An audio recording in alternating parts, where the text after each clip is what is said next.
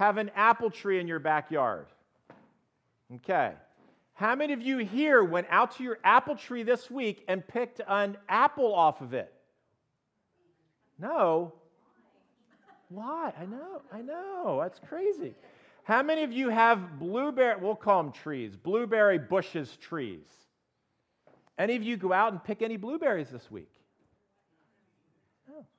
Why not? What's the problem? Oh, got it. Some of you are thinking, Steve, if I want to pick them, I need to go hometown market, and I can pick all that I want if I pay the money. Okay? But so I brought a couple examples of fruit up here, and you know, fruit takes both, both time and the right environment in order for it to produce beautiful fruit, right? Doesn't just happen overnight. Takes a lot of time.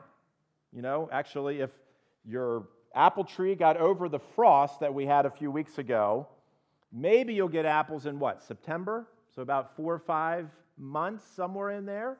Um, so it takes a lot of time for a tree to produce the fruit that is needed. And so, fruit is good for your body, but what we want to talk about over the next few weeks um, is a fruit that is good for your soul. A fruit that is a result, actually, it's not even the focus, and we're, we're going to see that. Um, but, uh, you know, and, and, and I think even as you look in your own life, you know, and this is kind of the, as we, as we start this series on the fruit of the Spirit, you know, when you step back and you examine your life, you know, Jason kind of said it, when you're laying in bed at night and you can't sleep, or, or you have a few down moments, and you kind of have that look at your life moment. And so, one of the questions we want to ask in this series is what fruit is God producing in you? What fruit is God producing in you? As, as you look at your life, you know, do you have examples of, you know what? That thought or what I just said or what I just did is bigger than me. God is in, in there somewhere. That what just happened isn't characteristic of me. God's doing something in and through me that is greater than me. And that's what we want to talk about.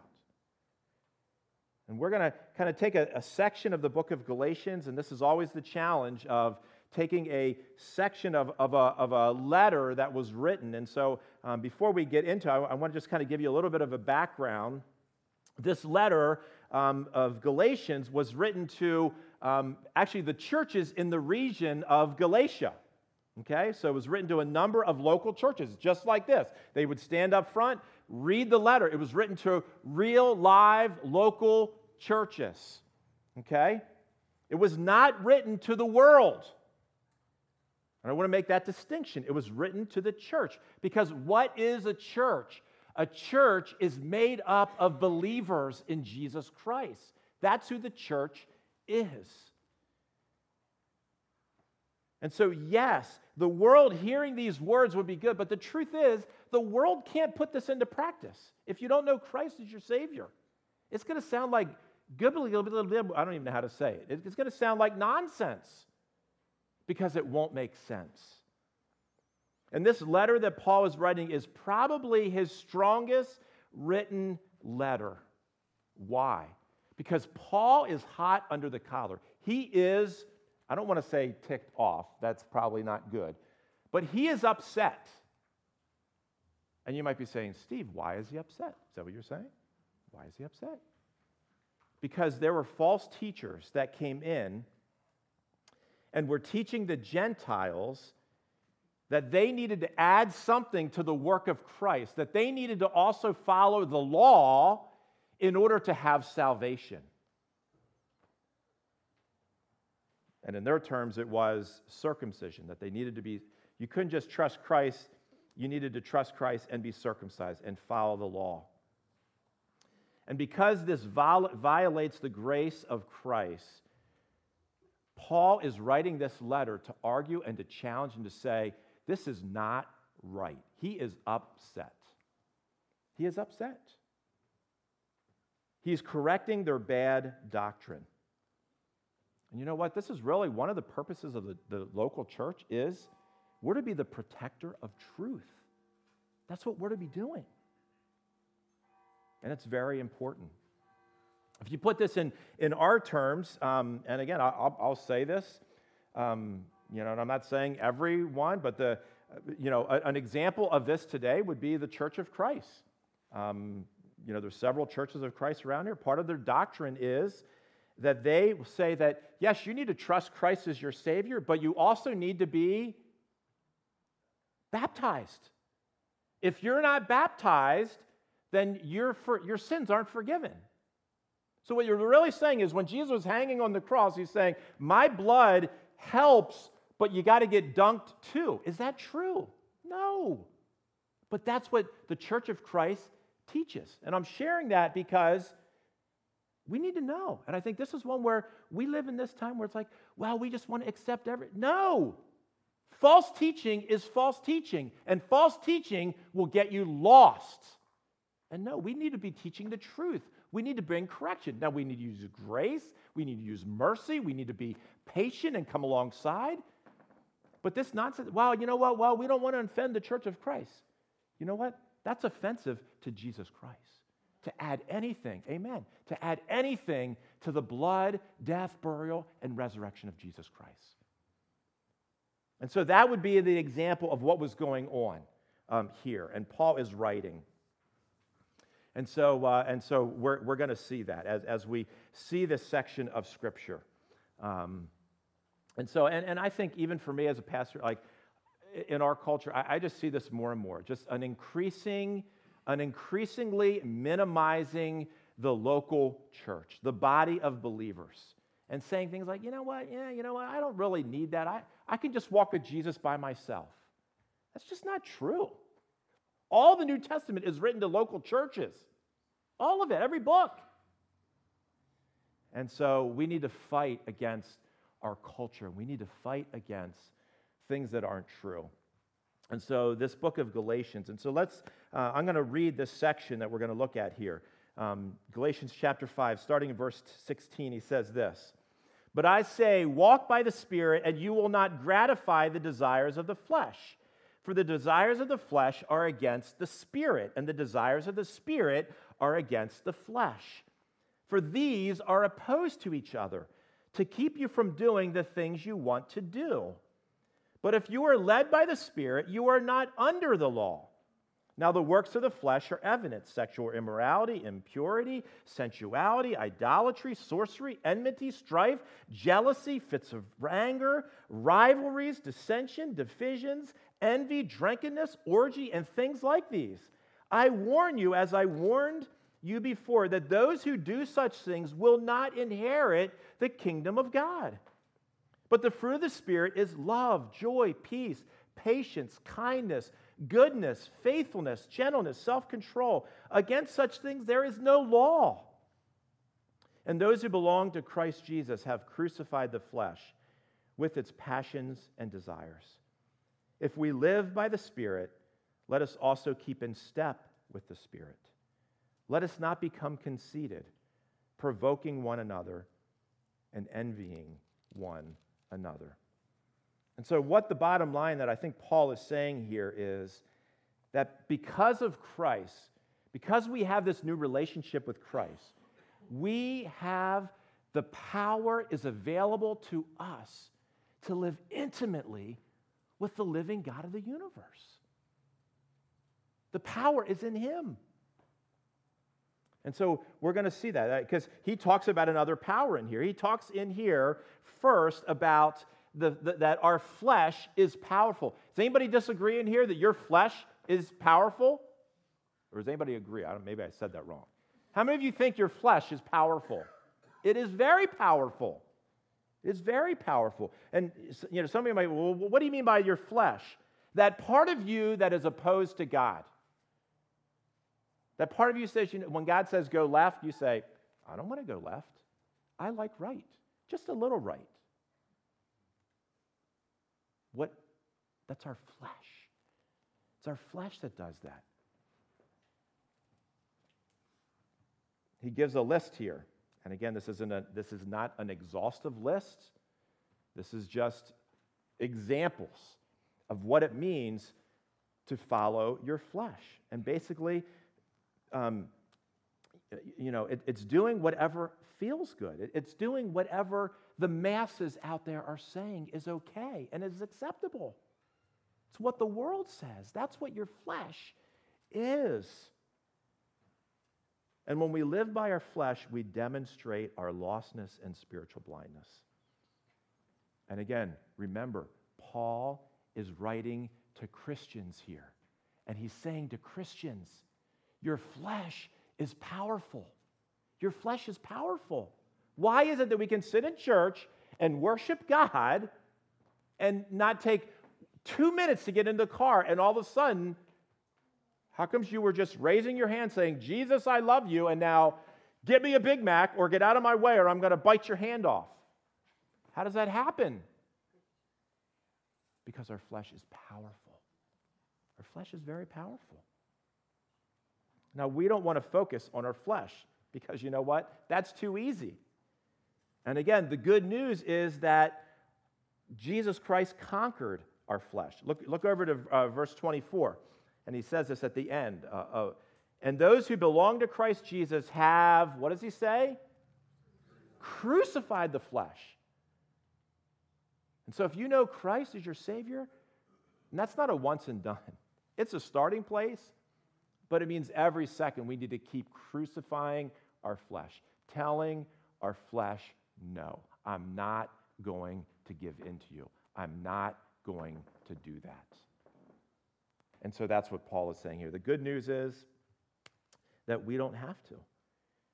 And so option one is the flesh is powerful, but option two, and there's only two options. Option two, what he's saying here is that the Spirit, the Holy Spirit, as believers, the moment you trust in Christ, the Holy Spirit, God Himself, doesn't just live out there. He came and is indwelling you in your soul, in your heart. He lives inside of you. And so, what he was saying is just because he's in there doesn't mean you're living a surrendered life. And so, he gives three different words here let me just highlight them. You know, look, he says in verse 16, he says, But I say, walk by the Spirit. Look down in verse 18. But if you are led by the Spirit. And the third one's down in verse 25. If we live by the Spirit. And so he's saying, walk, be led, and live. So he's saying it in contrast. Yes, your flesh is powerful, but you know what is more powerful than your flesh? The Holy Spirit. God Himself is more powerful. Now, again, he gives two options. And basically, what he's saying is every second, you're making a choice. Which am I going to follow? Am I going to give in to my flesh? Am I going to give in to the Spirit? Every second. Now, it's easy here. When you're at work tomorrow morning at 9:38, you're going to give into your spirit, flesh. You're going to give into the Holy Spirit. Who are you going to follow? Every second. That's what he's saying here. So this isn't a once and done thing. This is a it's a it's a constant. It's kind of like breathing. You stop breathing for a few minutes, and guess what? You're dead. Spiritually speaking, if we are not allowing the Holy Spirit to live his power through us, we might look good on the outside. We can fool everybody. But God's saying, you know what? You're not becoming like me. And so he gives these, these three words. And again, walk and, uh, and uh, let, us go back. Uh, and and I'm, I'm spending a little bit more time on this because this is what sets the context of the fruit of the Spirit. The focus, really, of this whole series is walk with the Spirit of God. And if you're walking with the Spirit of God, guess what? You're going to be fruitful for God. Our focus isn't the fruit, our focus isn't love, joy, peace, patience. That's not the focus. Our focus as believers is what? The Spirit. Exactly. The Spirit. And so he says here, and again, you can't see this in the English, I'll just give you the, the equivalent. Verse 15 or verse 16. But I say, walk by the Spirit. It's, a, it's an, an imperative, which means it's a command. He's saying, this is a command to you believers do this. I'm commanding you to do it. And it's also in the plural. And so, what does that mean? That means that yes, we have to do this by ourselves, but we don't just do this by ourselves. And you're going to see this. You read through the whole, you know, New Testament, this idea that we can walk with Jesus by ourselves is just baloney. Like it doesn't work. We need to be in community with one another. Now, it's not always like this, but we need to be rubbing off on one another in the Spirit. That's what he's saying here. And so, this first one, walk by the Spirit. It's an imperative. And so, what does that look like? I, think it really, it, it's, you know, it, it, it looks like having a conversation. The presence of God is with you, He is with you. And it so means wherever you're walking, wherever you're going, you are in tune, you are asking, you are talking, saying, God, help me to see this moment through you. Help me to see this person the way you do. I have a, a, a problem at work God, you are here, so help me to figure this out. Give me your wisdom to figure this out for your glory and not just let everybody see that I'm a good guy or a good woman. Walking by the Spirit is about a constant conversation because if you're walking with someone and you're never talking to them, that would just be a little bit weird, wouldn't it? But walking by the Spirit means that we're constantly communicating and talking. Now, a lot of times it's on the inside, it's in our mind, it's in our heart. So you're not seeing it. Sometimes you might be. And so walking by the Spirit. Does that make sense? Well, if you didn't get that one, let's go to the next one. Verse 18. He gives three of them here. But if you are led, if you are led, verse 18, by the Spirit, you are not under the law. And so what is that? And, and actually, the tense is here, it's a present passive. And so, what does that mean? Being led by the Spirit. It means it's something that the Spirit does to you. You're in the passive state. Like, okay, this is, I'm following along with you, but yet I am passively coming along with you.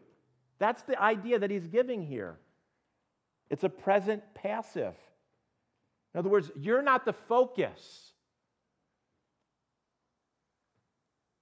Another way to put it would be this is about it's about surrender. It's about being behind him, the Holy Spirit. He's the one in front. I'm following his lead. And so, in order to follow his lead, it means that you need to constantly be saying, All right, God, help me to reroute here. Help me to see what, what are you doing in this moment? What does this look like?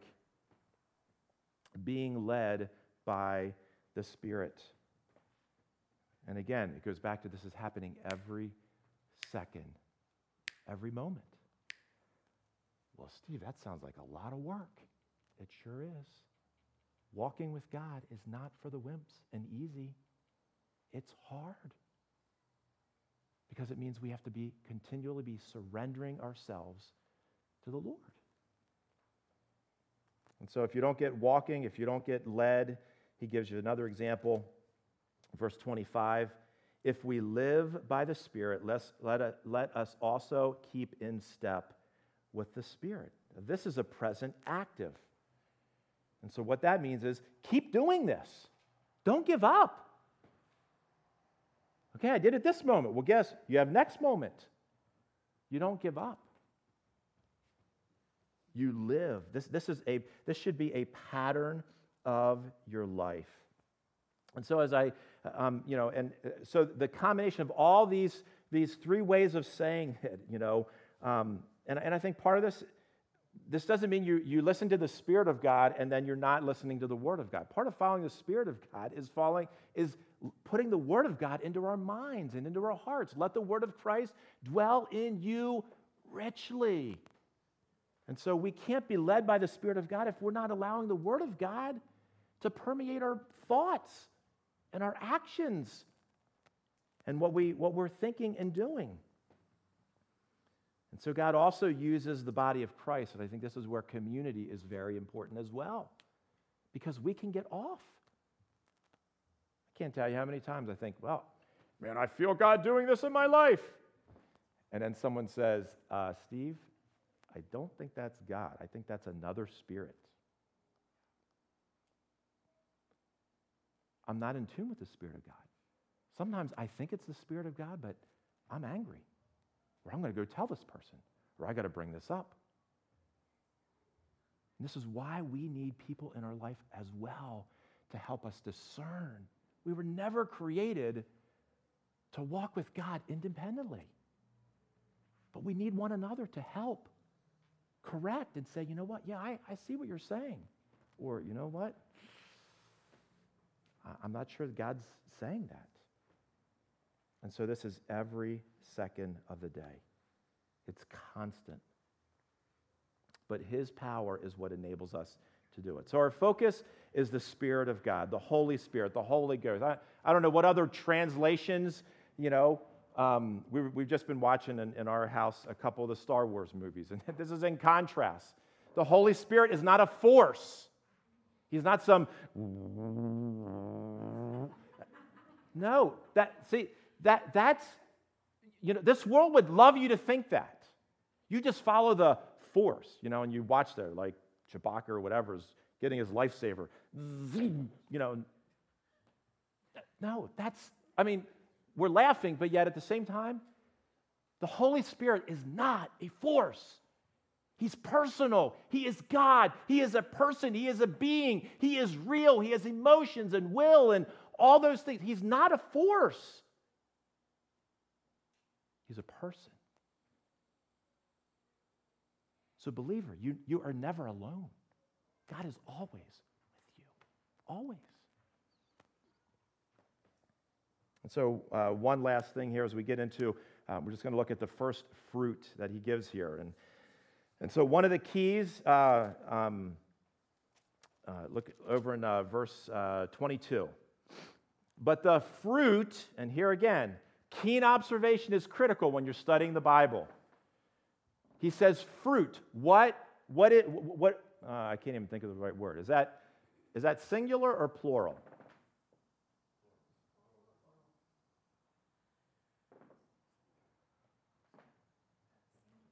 singular. Okay, that's why we're stepping. I know it's 9:30. If it was plural, what, what would he say? The fruits of the Spirit. But the fruit, so he's giving us a list, but he's saying in terms of this is one fruit. Now, again, this is where I think the analogy is.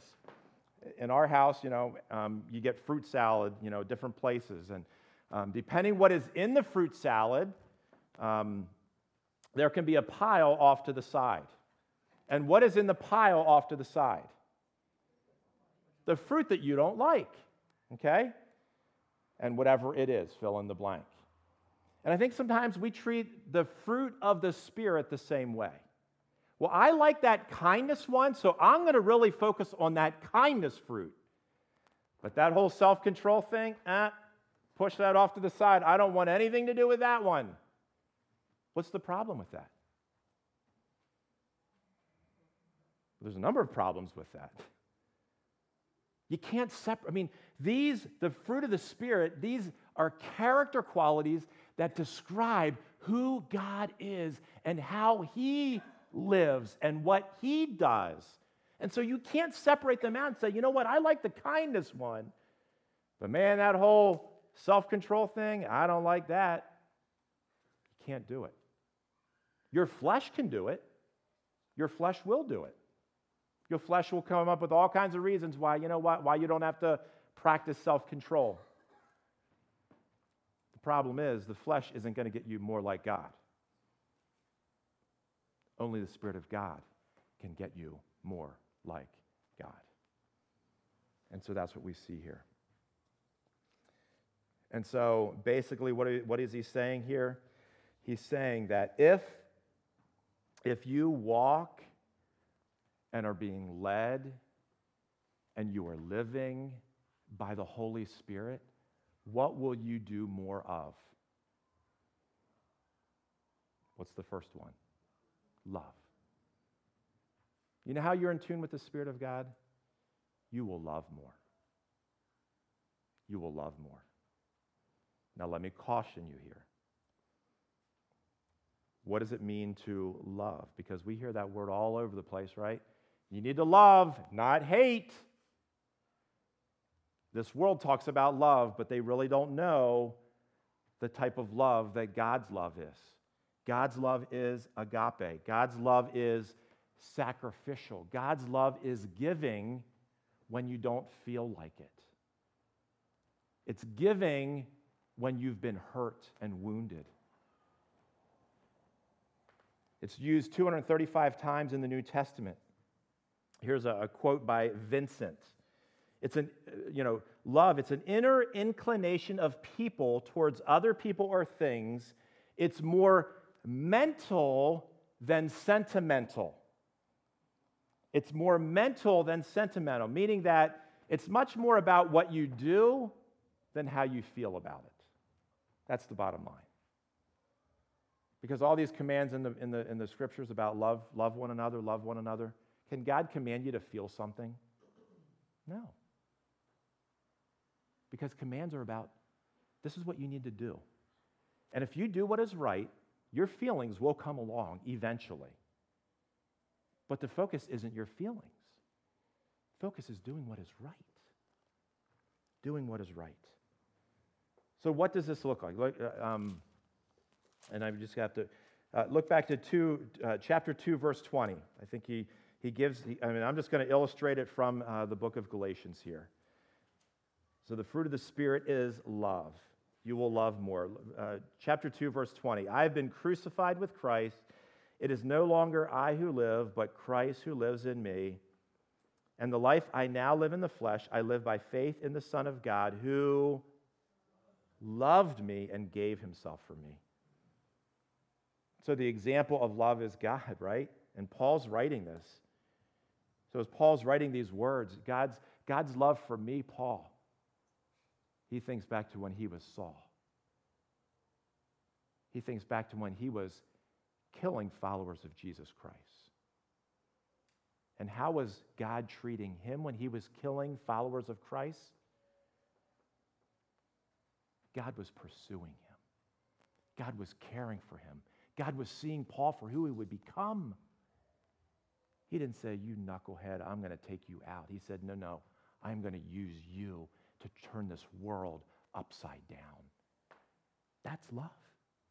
He didn't see Paul for who he was, he saw Paul for who he would make him to become. You think in the Old Testament, we all kinds of examples. The nation of Israel, they constantly rebelled against God. And so in their rebellion, how did God treat them? Did God say, you know what, I'm through with you, you morons, I'm done? Is that what God did? No. He kept pursuing them. Now, He disciplined them and He, he followed through, but at the same time, God's love was sacrificial. So I think this is where it comes back to you. The the Spirit is love for you. Who is in your life right now that it is difficult for you to love. Don't say it out loud. And don't nudge anybody next to you, okay? But seriously, who in your life, and I guarantee there's someone in your life right now that is hard for you to love. And so the fruit of the Spirit is love. And so what does that mean? It means you need to walk by the Spirit, be led by the Spirit, live by the Spirit. Because God wants you to give to that person and they probably don't deserve it, and neither did you. Well, Steve, I, I can't do that. You're right. You got to put your hands up and say, God, you have to take over. You have to help me. I don't even want to do it. God, you have to help me. Look down in chapter 5, verse 6. He says it again. For in Christ Jesus, neither circumcision nor uncircumcision counts for anything, but only faith working through love. Faith working through love. And here's where I'd ask you the question, just real practical. When you walk through your workplace, and I know some of you students, you're out of school now, pretend you're back in school.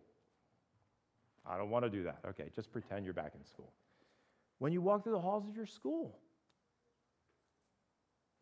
do you ask the Spirit of God, God, who, who do I need to love today? Who do I need to give to today? Do you ask Him and then wait for Him to, to point someone out or to show you? That's what walking by the Spirit is. God, I'm in this moment. Help me to see who, who do you want me to give to? And then when He points it out, you're probably going to be like, I can't do that. Now, you're not going to say it out loud. He's like, I know. If you could do it without me, then what's the point? What's the point? We need God's help. The last one here, look down in uh, chapter 5, verse 13. For you were called to freedom, brothers, only do not use your freedom as an opportunity for the flesh, but through love serve one another. It's really what the whole law is all about. Love is serving others. I mean, this is where I'm, I might have shared this before, but where God's growing me is, and it's happening through a number, I stink at listening. I'm so focused on what I'm going to say that I don't listen. God keeps hitting me to say, you know what loving your children means? You know what loving at Marketplace Chaplain? You know what love it means close your mouth and listen to what people are saying. Well, I like to talk. I'll say it again. Listen. I think this is when we think about your own home, right? The hardest place to love is in your own home. Now, your family knows that you love them, but yet, really, where are you sacrificing? Where are you giving and you don't really feel like it? That's the test. That is the fruit of the Spirit of God. Not just you doing what you have the ability to do, that's walking by the flesh. Walking by the Spirit of God is God, help me to do what you want me to do in this moment. So it's not an easy thing. God has to produce it in us. It takes a lot of surrender on our parts. I'm going to invite the worship team to come up, and, and as we sing uh, these next couple songs, we'll uh, receive our offering as well and in, part of this. Let me pray. Uh, Lord, we just uh, thank you, God. Thank you that you have given us the Holy Spirit. God, you are with us. We can never say, I, I didn't have enough. But God, if we're really honest, a lot of times we're just too fleshly. We're too focused on me. And so, God, I pray that we would have ears to hear. God, your still small voice, as we sing these songs, as we, we give in worship. God, that we would have ears to hear your voice. And that we would be willing to obey you. That we would be willing to act. That we would be willing to move out of obedience to you. And in your name we pray. Amen.